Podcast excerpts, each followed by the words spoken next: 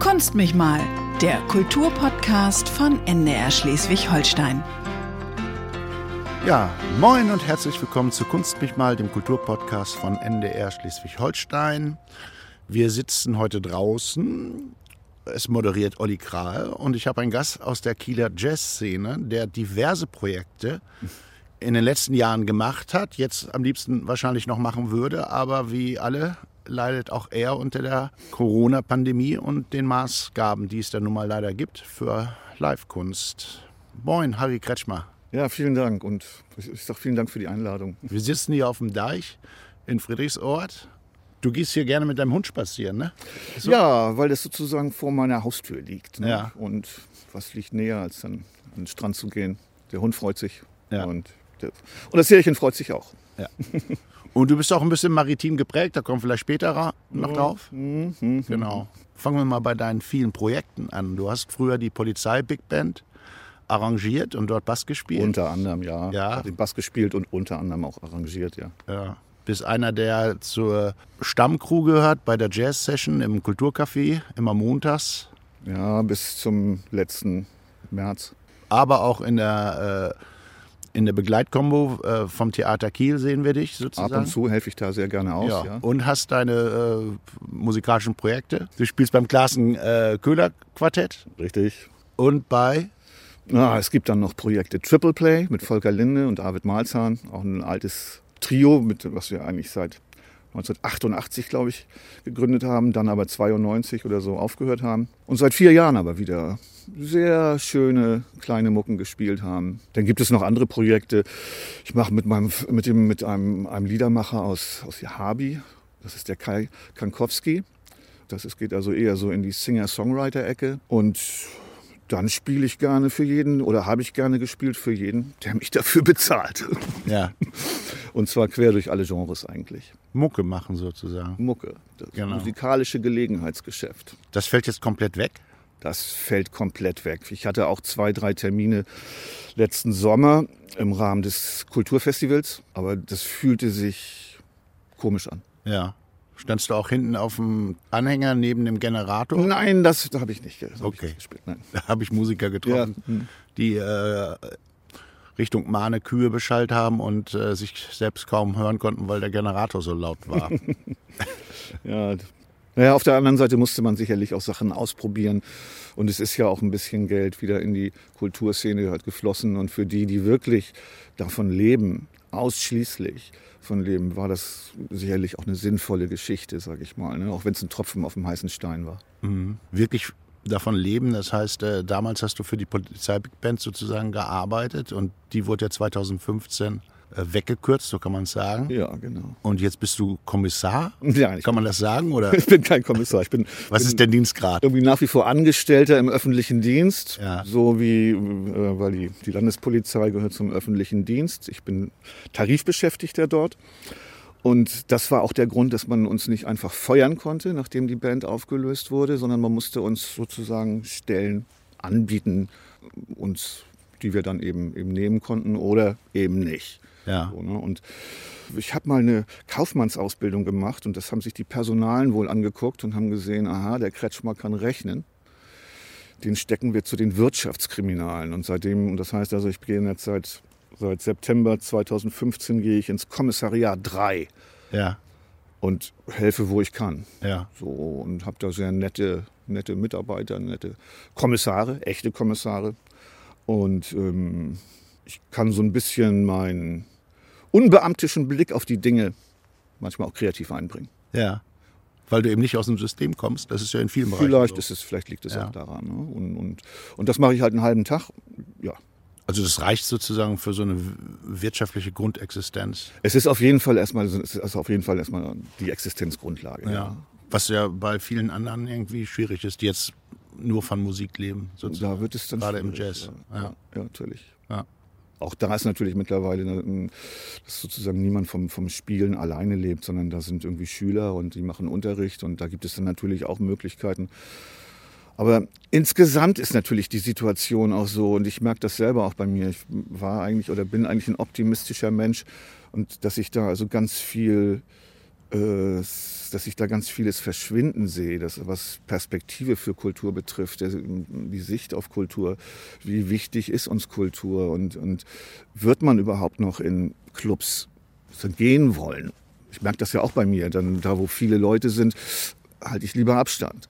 So, ne? Oder auch ein Theaterbesuch irgendwie so, wo auch irgendwie mit dazu gehört, dass man vor der Veranstaltung, vor der Show irgendwie im Foyer Leute trifft, noch ein Glas Wein trinkt, ein bisschen da über äh, seine, seine Jacke abgibt und da irgendwie auch noch mal andere Leute trifft und dann irgendwie sitzt man und dann klappt der Stuhl hoch und ja, darf ich mal vorbei und ja, selbstverständlich und ja, schöne Vorstellung ähm, das sehe ich alles so ein bisschen verschwinden und ich weiß nicht, wann das wiederkommt. Und das macht mir auch wirklich Sorgen. Das ist ja auch etwas, wo sich die Stadt begegnet, ne? denke ich häufig. Ja. Also die Pausen sind ja nicht nur in der Musik ja, wichtig, ja, sondern gerade auch bei Aufführungen, gerade im Theater, vorher treffen, hinterher treffen, vielleicht noch irgendwo äh, ins Restaurant oder Kneipe gehen, um darüber zu reden und auch ein Ort der Selbstvergewisserung einer Gesellschaft im Austausch. Ja, und das sehe ich eben, wie gesagt, momentan so ein bisschen den, oder ziemlich arg den Bach runtergehen. Ja. Ist das für Jazz nochmal anders? Weil, wenn ich jetzt an Kiel denke, äh, dass ein Teil der Jazz-Locations ja privat geführt sind, gerade gastronomisch. Ob das in den 50ern ein Jazzkeller war oder heute der Blaue Engel oder die, die Waldschenke. Mhm. Äh, dass die Location, wo Jazzbands spielen, ja häufig dann auch noch zum Teil jedenfalls äh, privat gastronomisch geführt sind. Ja, also wie gesagt, ich, ich denke, dass jetzt erstmal auf absehbare Zeit wird das wird, wird irgendwie sicherlich wenig nur laufen. Und wenn, dann kommen irgendwie, sind, werden 15 Leute in einem Saal sein, wo vielleicht 60 Leute reinpassen. Mhm. Und dann wird sich der Veranstalter auch sagen, okay, ich muss auch erstmal meine Rechnung bezahlen. Ist ja auch nicht finanzierbar dann. Ne? Und, und, auch für Musiker ist ja, ja also Mucke heißt ja auch letztendlich Geld machen. Natürlich, so. natürlich, natürlich. Und das lohnt ja nicht bei 15 ja. Leuten. Ne? Ja. Also bleibt vielleicht erstmal ein Problem. Das, das glaube ich auf jeden Fall. Ja. Ich mhm. denke da auch insbesondere so an die, an die jüngeren Leute, die jetzt vielleicht gerade an die Musiker, die jetzt gerade anfangen wollen, durchzustarten. Ich habe jetzt gerade in der Zeit war ein schönes Interview mit meinem, mit meinem Hero Pat Metheny, den ich vor zwei Jahren, vor zweieinhalb Jahren noch im Schloss erlebt habe und völlig begeistert war, wo er auch sagt, er ist natürlich safe, aber, aber ähm, was ist mit den ganzen, ganzen jungen Musikern, die jetzt eben loslegen wollen und keine Auftrittsmöglichkeiten haben. Mhm. Und vor allen Dingen keine Perspektive. Das sehe ich ziemlich dramatisch. Zumal es ja eh schon ein Schritt ist zu sagen, ich werde Jazzmusiker. Ja, ich weiß gar nicht, ob man, also man, ich glaube bei den Jazzmusikern, es gibt in dem Sinne nicht die Jazzmusiker, sondern das ist es auch, was den Jazz ausmacht. So habe ich es jedenfalls immer erlebt und so erlebe ich es auch in der Szene, dass man immer über, über den Tellerrand rüber, rüber guckt. Ich zum Beispiel komme so aus der, eigentlich aus der Singer-Songwriter-Ecke. Mhm und kam dann irgendwann über, über, über Bossa Nova und Stan Getz, so kam ich irgendwie zum, zum Jazz. Und mein Vater hatte Charlie Parker Schallplatten im Plattenschrank, aber der hatte eben auch ein bisschen, was, der hatte auch Edward Grieg im, im Plattenschrank und er hatte auch, auch Ella Fitzgerald und, und und äh, Franz Josef Degenhardt. ja.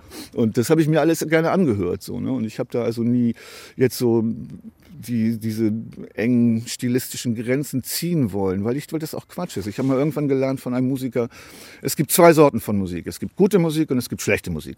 Und das finde ich nach wie vor ist das so, ein, so, so mein Motto. Ich habe überhaupt keine Berührungsängste äh, vor Avo Pärt oder, oder Gustav Mahler oder äh, wir waren auch zu, zu Jugendzeiten, da gab es bei uns nicht Beatles oder Stones, sondern Beatles und Stones. Mhm.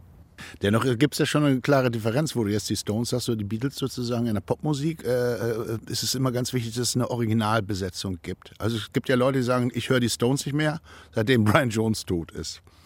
Oder äh, Black Sabbath äh, ohne Ozzy Osbourne bringt nichts. Also die Originalbesetzung hat in der Popmusik ja eine ganz entscheidende Bedeutung, während im Jazz äh, ihr doch viel häufiger in den Besetzungen auch variiert wird letztendlich ist man da doch viel freier. Wobei, wobei, ich, ich hatte es ja vorhin schon angesprochen, Triple Play zum Beispiel, also unser Trio, da, da, da sozusagen proben wir schon und da haben wir auch für, für jedes Stück so eine Idee, so, die dann irgendwie nicht, also da wäre, wäre jemand, der dann aushilft und da, mm, das wäre schwierig, ja. sagen wir mal so. Ne? Oder wir hatten früher mal eine Band, ähm, auch eins meiner ersten ernsthaften Projekte, die Steps and Jumps. Da haben wir so mit auch mit Synthi und mit Sequencer-Geschichten probiert. da hätte auch keiner aushelfen können. Ja, okay. Sondern da hätte, wenn da einer krank geworden ist, dann hat man, man, man eben diesen Gig nicht spielen können. Ja. So, ne?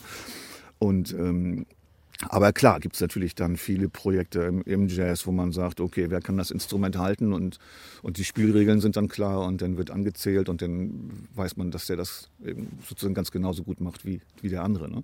Das ist ja so ein bisschen dieses Konzept von, von dem Jazz im Stadtcafé, wo eben dieses, dieses, dieses feste Stadtquartett sich immer ein Gast einlädt. Mhm. Und dann trifft man sich irgendwie eine Stunde vorher, baut auf und dann setzt man sich nochmal eine Viertelstunde zusammen und, und sagt irgendwie, okay, was hast du mitgebracht? Dann liegen irgendwelche Zettel auf dem Tisch mit mehr oder weniger eindeutigen Noten. Und dann sagt man, alles klar, so, ja, wie stellst du das vor? Wie schnell ungefähr? Ja, Ablauf, okay, steht alles da, gut.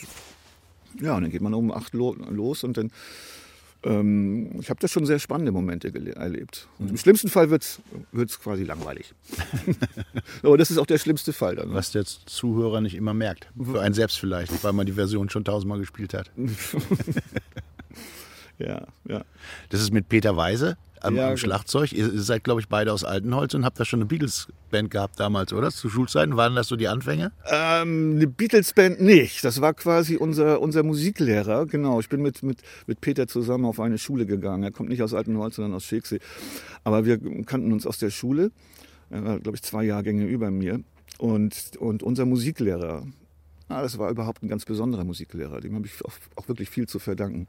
Ähm, der wollte für ein kirchliches Projekt, eine Kirchenband, das sollte die Beatmesse sollte aufgeführt werden. Und da war Peter der erste Schlagzeuger. Und ist dann aber relativ schnell ausgestiegen, weil das, glaube ich, mit uns dann irgendwie ein bisschen zu viel Kinderkram war. Wie alt warst du da? Worüber reden wir gerade? Ich war, ich war da 14 Ah, okay. oder 13, 13 Ja. oder 14 oder sowas. Ja. Ja. Und irgendwie Peter spielte schon, der hatte schon mit, mit, ähm, mit seinem Bruder eine Band und da spielten die schon irgendwie Deep Purple Zeug und Jimi Hendrix Zeug und sowas und, und ja. Aber wie gesagt, er ist, also seitdem kennt man sich und er ist nach wie vor ist er auch ein, ein super lieber Freund und, und wirklich durch die Jahre oder Jahrzehnte, muss ich ja schon sagen, durch eben auch der ein, musikalischer Mitstreiter. Naja, das war ja sozusagen der erste Erfahrungsraum dann. Ne? Darum geht es ja, was du vorhin ansprachst. Äh, Die Jugend hat die Chance jetzt ja nicht mehr. Ob das jetzt eine, sagen wir mal, eine Schüler-Big Band ist, Ja, eine, ja, eine, ja, ja. äh, Kirchengruppe oder eben äh, dann wirklich auf, sagen wir mal, größerer öffentlichen Bühnen zu spielen. Ja, klar, und du musst natürlich auch so in so einem Bandkontext, ja, du, du musst mit den Leuten spielen. Klar kannst du natürlich Play-Along hin und her und irgendwie YouTube-Videos und hin und her, und, aber das ersetzt natürlich nicht das, das gemeinsame Musizieren. Ich gucke die ganze Zeit auf deine Mütze. Also vorhin der Spruch, es gibt gute oder schlechte Musik, hat mich an den äh, Spruch von Rehagel. Es gibt keine alten oder jungen Spieler, sondern gute oder schlechte Spieler. Ich gucke auf deine Mütze, weil du ein Werder Bremen. Ja, klitzeklein äh, aber nur, ne? Ein ganz kleines, aber Also Fußball, ich bin seit, oder habe früher auch selbst gespielt, aber ähm, war dann auch mal von, von kurzen Phasen, wo es mich nicht so interessiert hat, schon den Fußball verfolgt. Und als Bremer gibt es natürlich nur eine Mannschaft, die habe ich mir nicht ausgesucht. Ja. Und habe es aber auch wiederum nicht bereut eigentlich. Wobei die letzten zehn Jahre auch schwierig waren. Aber das finde ich mittlerweile auch ziemlich absurd eigentlich, dieses Geschäft. gerade jetzt. Gerade jetzt, ja, Ja. auch eben in Zeiten von Corona. Und wie man nach, dass man nach Budapest fährt und was gezahlt wird und wie viel Geld da im Topf ist und was für ein Irrsinn das ist. Das, ähm, von daher habe ich auch, auch, auch letztes Jahr ganz, ganz pünktlich zum, zum März zufällig, dann im Nachhinein zufällig, aber eigentlich ganz genau richtig mein Sky-Abo aufgekündigt. Ich auch, es hat lange gedauert tatsächlich. Komm nochmal auf die Polizei-Big Band. Äh, du konntest sozusagen mit deiner Qualifikation, würdest du sagen, du hast jetzt einen für dich adäquaten Job mit guten Kollegen, aber es gab ja auch kuriose Geschichten. Also ich weiß von einer Klarinette, die dann in, in der Asservatenkammer landete. Das ist ja, muss dann ja für viele Menschen, die dann auch Musik studiert haben, also eine sehr spezielle, langwierige Ausbildung und dann hat man sich da etabliert, auch im Job und dann auf einmal kommt so ein fundamentaler Break, jetzt was ganz anderes machen zu müssen. Also das wird ja für einige Ja, ein Schicksalsschlag, denke ich, auch gewesen sein, oder? Ja, es ist auch, auch bestimmt gewesen so. Und, und also ich hatte damals also auch, als es dann hieß, oder ich meine, Ähm, halt, wobei das Ganze ja auch ein ähm, Prozess war, der sich über fünf Jahre letztendlich hingezogen hat. So, ne? Und ich habe damit jetzt natürlich abgeschlossen. So, Ja. ne? ja, eigentlich ist das so kein Thema mehr für mich. Aber was mich da irgendwie, irgendwie damals halt dann wirklich geärgert hat, war, dass es zuerst hieß, okay, wir lassen die Band einfach auslaufen, biologisch auslaufen, indem Stellen nicht, nicht, mehr, nicht mehr nachbesetzt werden. Das hätten wir aufgrund unserer Altersstruktur, hätten wir da so bis 2023, 24, 25 spielen können mit einer, mit einer, mit einer amtlichen Besetzung. Ja. Hätte die Sachen umschreiben müssen, was ich zum Beispiel kann, was aber Ja. auch noch andere, andere Kollegen konnten. Und dann kam aber nach wie vor, dann kam so über- peu à peu, über so einen Zeitraum von einem Jahr hieß es dann immer, nee, das machen wir schneller. Irgendwie witzigerweise, oder ne, witzigerweise, ironischerweise muss ich sagen, hing da insbesondere der damalige Polizeidirektor und der Mann aus dem Innenministerium, die jetzt mittlerweile nicht mehr im, Job sind, Ja. was für mich ähm, eine gewisse Genugtuung bedeutete, als ich diese Nachricht am Autoradio hörte. Ja. Sagen wir, unter einem berechtigten Sparwillen wurde diese Entscheidung getroffen. Äh, da ihr aber ja weiter beschäftigt wurdet, nur in fachfremden Bereichen sozusagen, Ja. hat man da ja das avisierte Ziel der Einsparung gar nicht erreichen können. Ja, also diese, diese, diese Einsparung halte ich nach wie vor auch für so einen, für so einen vorgeschobenen Grund. Ich habe mal diese Zahl gehört, dass wohl tatsächlich ab 2023 der erste Euro eingespart wird. Ja. Ich denke, die, diese, diese Auflösung der Polizei Big Band war eine politische Entscheidung vom damaligen Innenminister Schlie den ich dann hinterher nochmal, nach der Auflösung, auch nochmal bei einer, einer Veranstaltung, auf der ich musizieren durfte, irgendwie wieder getroffen habe und ihn auch angesprochen habe. Und irgendwie nachher Schlie, kennen Sie mich noch? Und weil wir hatten natürlich da im Rahmen dieses Prozesses miteinander zu tun. Und da sagte er dann, das war 2017, 18, wenn ich, mich richtig erinnere, wenn wir das Geld, was wir jetzt haben, hätten, dann, dann würde, es, würde es diese Band noch, noch geben. Die Einsparung ist gleich null. Es hieß dann auch, dann laufen Sie da erstmal so mit, schauen sich das an. Ja. Und wenn das eben anderthalb Jahre dauert, dann dauert das eben anderthalb Jahre. Ja. Warum ich das anspreche, ist eben wegen Kürzungen im Kulturbereich. Hast du ein bisschen die Befürchtung, äh, jenseits der Auftrittsmöglichkeiten, dass vielleicht auch die Corona-Pandemie für Kürzungen benutzt wird? Nach dem Motto, ihr könnt ja nicht spielen. Dass da noch mehr an Substanz verloren geht oder an Struktur? Ja, ich habe natürlich auch die schlimmsten Befürchtungen, wobei ich jetzt erstmal davon ausgehe, es fiel ja schon das Stichwort NDR, Big Band zum Beispiel, dass diese wirklich etablierten Ensembles, dass die noch relativ safe sind. Ne? Ich, Ja. also, hoffe ich einfach, weil da wird ja auch nach wie vor wird gemacht und du kannst irgendwie NDR einschalten und auf die Webseite gehen und du findest irgendwie klasse Produktion und, du, und die haben natürlich auch optimale Spielbedingungen oder Übungsbedingungen, Probebedingungen und Produktionsbedingungen. Wo wir bei NDR Big Bands sind, äh, eine prägende, wenn nicht vielleicht sogar die prägendste Gestalt der Kieler Jazzszene war Stefan von Dobczynski, äh, der jetzt ähm, im Februar gestorben ist. Ja. letzten Monat. Hat nicht nur bei der NDR Big Band gespielt, als Solist, Freelancer, Max Greger, SWR, also eine Wahnsinnsbiografie Ja, als allerdings. Saxophonist. Wie seid ihr euch begegnet? Ich, äh, ja, also erstmal, wie sind wir uns begegnet? Da muss ich, kann ich tatsächlich auch ein bisschen ähm, zu, zu Kinderzeiten anfangen. Wenn ich die Fernsehzeitung von meinen Eltern aufgeschlagen habe und das Rundfunkprogramm irgendwie am Sonntag gesehen habe, dann stand da NDR Tanzorchester ohne Namen mit dem Solisten Stefan von Dobczynski. Ja. Da war ich, weiß ich nicht, sieben, acht, neun, keine Ahnung, irgendwie sowas. Also von daher war mir dieser Name eigentlich immer präsent. Und wie letztens Gesche sagte, als die Todesnachricht die Runde machte, Gesche Klasen? Gesche Klasen, Dobbs war immer da. Dobbs war immer da. Ähm, wir hatten damals, wie gesagt, 85, hatten, haben wir unser Klasen-Köhler-Quartett gegründet. Wir, eigentlich wollten wir letztes Jahr im November unser 35-jähriges Bühnenjubiläum feiern, im Blauen Engel oder bei den Komödianten oder wo auch immer. Und hatten da auch schon Ideen und mit Gästen und so weiter. Und Stefan hätten wir bestimmt auch gefragt. Ich weiß jetzt aber gar nicht genau, wie es ihm letztes Jahr noch ging. Also 85 haben wir unseren, unseren ersten Gig gespielt und 86 bei Jazz am, am Donnerstag äh, hatten wir Stefan von Dobczynski als sozusagen Solo-Freund dabei, Ja.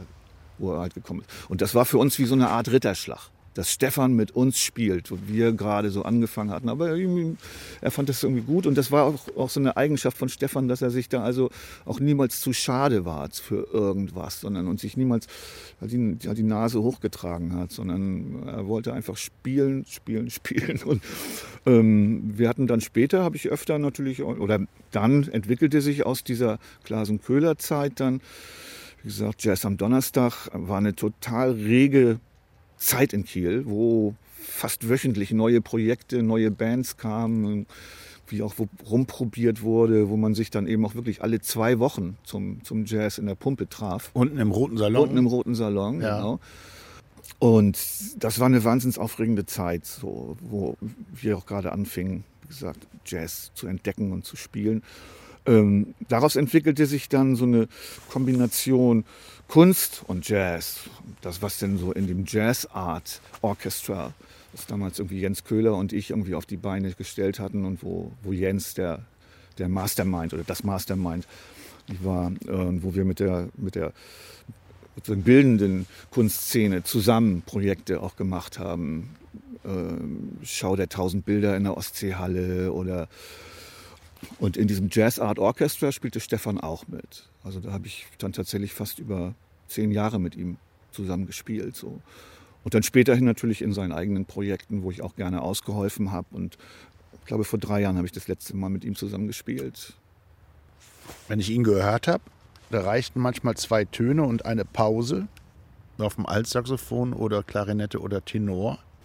Und ich saß draußen und konnte ihn erkennen. Mhm. Das fand ich recht faszinierend. Also für mich hat er einen sehr lyrischen Stil. Also er hat quasi erzählt. Ja, ich glaube, er ist, soweit ich das irgendwie weiß, hatte war Stan Getz ein großes Vorbild. Ja. Das ist ja auch ein Vorbild. Und er hatte da aber dann auch irgendwie, und das ist dann auch das Größte, was man als, als Musiker, denke ich, erreichen kann, wenn du wirklich deinen eigenen Sound findest. So, wie du schon sagtest. So, ne? Also wenn du jetzt nicht sagst, dass ich klinge wie oder ich will jetzt wie der spielen, so, sondern habe meinen eigenen Sound. Ja. Wir hören mal rein in eine Version von My Favorite Thing. Ah, schön. Von dem NDR Rundfunkorchester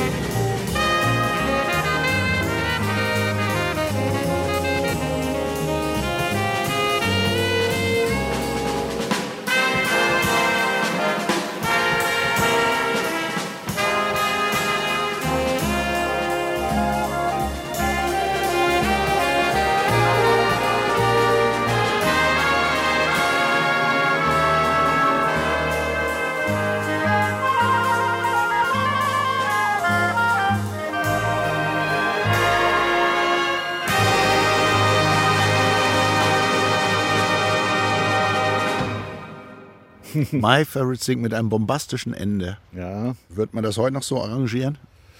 ja, ich glaube eher nicht, aber ähm, ähm, ja, vielleicht ist es auch ein bisschen der Zeitgeist. Ne? Ja. Von, was hattest du, 69? 69, ja, ja. 69. Aber Wahnsinn, wenn man sich das überlegt, dass das jetzt dann 52 Jahre her ist und Stefan. Ja, schönes Andenken aber.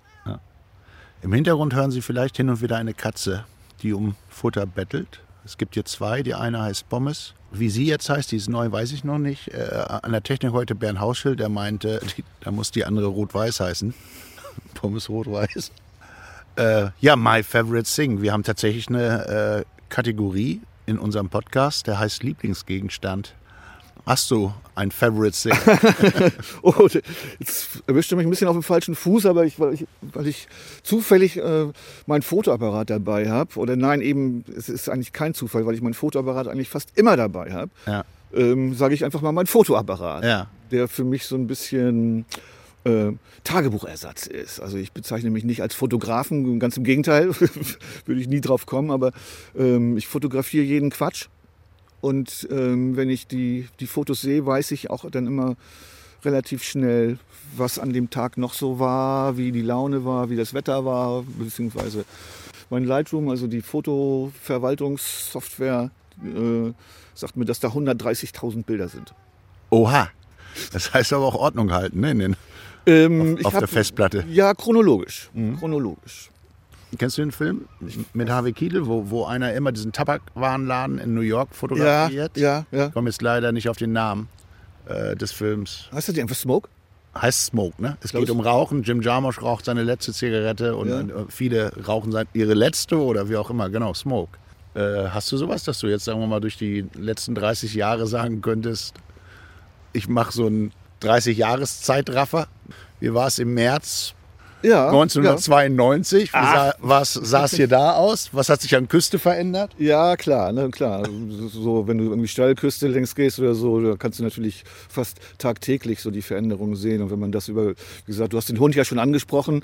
Oscar heißt er, ähm, da sind wir natürlich auch, auch relativ häufig an der Steilküste und dann sieht man auch durch die Jahreszeiten durch natürlich die Veränderungen. Oder es gibt bestimmte, bestimmte Bäume bei uns im Wald, die ich regelmäßig festhalte. Und jetzt gerade natürlich diese Zeit, wir haben jetzt Mitte März, da passiert natürlich unfassbar viel, was ich auch sehr schön finde. Du kannst dann auch irgendwie sehen, ähm, wann habe ich den ersten Raps gesehen? Das war dann mal am- am 8. April, aber auch mal erst am, am 20. April oder Ja. so. Ne? Und, und, ähm, oder natürlich auch die 2018 mit diesem fantastischen Sommer oder mit diesem fast schon beängstigend fantastischen Sommer. Oder so ein, so ein irgendwie Zeitraffer, wo du das gerade sagst, und um nochmal auf die verschiedenen, um auf die verschiedenen Bandprojekte zu kommen. Ich hatte jetzt gerade meinen Facebook-Freunden so eine kleine Collage, die wirklich ganz schnell macht es, da sind bestimmt irgendwie 60 verschiedene, verschiedene Bilder, die ich auf einen, in ein Motiv gepackt habe oder zusammengepackt habe. Und irgendwie durch die Jahrzehnte durch und wo ich so ein bisschen wehmütig kommentiert habe, so wann werden da neue Bilder vielleicht hinzukommen. Ja. So, und dann sind wir ja vielleicht auch wieder beim Ausgangspunkt. Ja. Ist schwer abzusehen, ne? Ja, ja. Schwer abzusehen. Du spielst, äh, wie ich eingangs erwähnte, auch äh, in der Begleitband vom Theater Kiel. Äh, da hast du ja letztes Jahr Erfahrungen gemacht. Wie war das für dich, äh, was ihr wollt, in der Unterbühne zu stehen? Also unter Corona-Bedingungen dann mal aufzuführen? Ja, ähm, also das Spielen selber war jetzt also wirklich mal abgesehen davon, dass wir natürlich auch da unsere Abstände hatten und die Plexiglaswände zwischen den Musikern waren und dass man natürlich auch sich nicht irgendwie mit Handschlag oder Umarmung halt, halt begrüßt hat, ähm, war das Spielen eigentlich selber ganz normal. So, ähm, man merkte dann auch, das war im Oktober, da waren die Theater gerade wieder auf und im Schauspielhaus. Da gehen, glaube ich, so 550 Leute rein. Das war mit 49 Leuten besetzt. Da merkte man aber auch schon unten, dass die Leute sozusagen Lust hatten, ins Theater zu gehen. Und die haben an den richtigen Stellen gelacht und an den richtigen Stellen applaudiert. Aber dieser Blick dann auf den, diesen dann doch relativ leeren Saal, er war ausverkauft, offiziell ausverkauft. Ja. Den fand ich dann auch so ein bisschen deprimierend. Und Ja. ähm, ja, bist recht maritim gekleidet, ohne jetzt Marken zu verraten. äh, hast du einen Anker auf deinem Sweater und ein, äh, wenn man so möchte, ein bretonisches Schifferhemd, wie man das kennt, schwarz-weiß gestreift. Tatsächlich seit 2005 bin ich unter die Skipper gegangen mit einer kleinen realistischen Maxi 77, ähm, ein ostseetaugliches Segelboot und ähm, mit dem ich auch schon bis in die schwedischen Westscheren gesegelt bin und dreimal nach Kopenhagen reingesegelt. Das war, da fühlst du dich wie, wie Captain Ahab, das, ja. wenn du da an der Oper vorbeisegelst und in die Mats Wilders Marina in Christianshavn gehst. Ähm, ja, aber, aber, aber, natürlich auch ganz einfach diese Möglichkeit, irgendwie Day-Sailing, wie ich es dann einfach einen Nachmittag raus auf die Förde, irgendwie, schied egal wohin, nach ein bisschen nach dem Wind gucken, ähm, ist wie ein Urlaubstag. Ja. Auf jeden Fall. Und, und wenn man schon hier an der Förde wohnt, gehört das mit dazu. Oder wer es denn mag. Also ich, ich, ich möchte es irgendwie äh, die nächsten Jahre nicht missen. Die Litauen-Fähre kommt gerade. Und das Lotsenboot kommt hinterher. In so einem Podcast haben wir eine wiederholte Kategorie, die heißt Stresstest. Bist du stressresistent eigentlich? Als Bassist wird man das ja eigentlich erwarten. Ja, aber jetzt. jetzt Bassisten sind ja immer die ich, coolen. Jetzt sitze ich, sitz ich hier völlig ohne Instrument. weiß ich nicht. Ich weiß nicht, was du jetzt mit mir vorhast. Es gibt ein Künstlerpaar, Fischli und Weiß, und die haben ein, äh, bei der Biennale äh, absurde Fragen an die Wand projiziert und daraus ist ein Buch entstanden im äh, Walter König Verlag mit absurden Fragen. Ich äh, blätter das jetzt durch ja. dann, und dann äh, lese ich die Frage vor und du kannst dazu sagen, was du möchtest. Gut, Stresstest. Wie schmücke ich mein Bäumchen? Grün. Neige ich zur Rauflust? Auf keinen Fall. Auf keinen Fall. Nie geprügelt? Ähm, ganz früher ein bisschen Rauferei, aber dann war auch wirklich so mit, wenn man, wenn es heißt, irgendwie ich gebe auf, dann wurde auch aufgegeben. Und ah. es war, war also nicht mit auf die Fresse. Ja. Warum ist es plötzlich so still? Tja. Tja. Das ist die Antwort. Es passt ziemlich, ne? Warum ist, also es, es ist, ist sehr Zufall, aber passt auf die Situation. Es, ja. äh, es ist still bis auf den. Bis auf die Cessna da. Die Cessna, die, die wir am Himmel hören. Eine letzte. Oh! Das ist wirklich Zufall. Seite 91. Wäre ich ein guter Polizist? ich wäre, glaube ich, kein guter Polizist. Aber du tust dein Bestes im Ich Dienst. tue mein Bestes, ja. Gut. Besten Dank, Harry Kretschmer. Ja, ich habe zu danken. Ich habe zu danken. Für dieses ja, Gespräch in der Sonne bei Außentemperaturen von 6 Grad. Ja, so ungefähr, ne? Wer weiß, wo die Cessna hinfliegt und wer weiß, wie es weitergeht.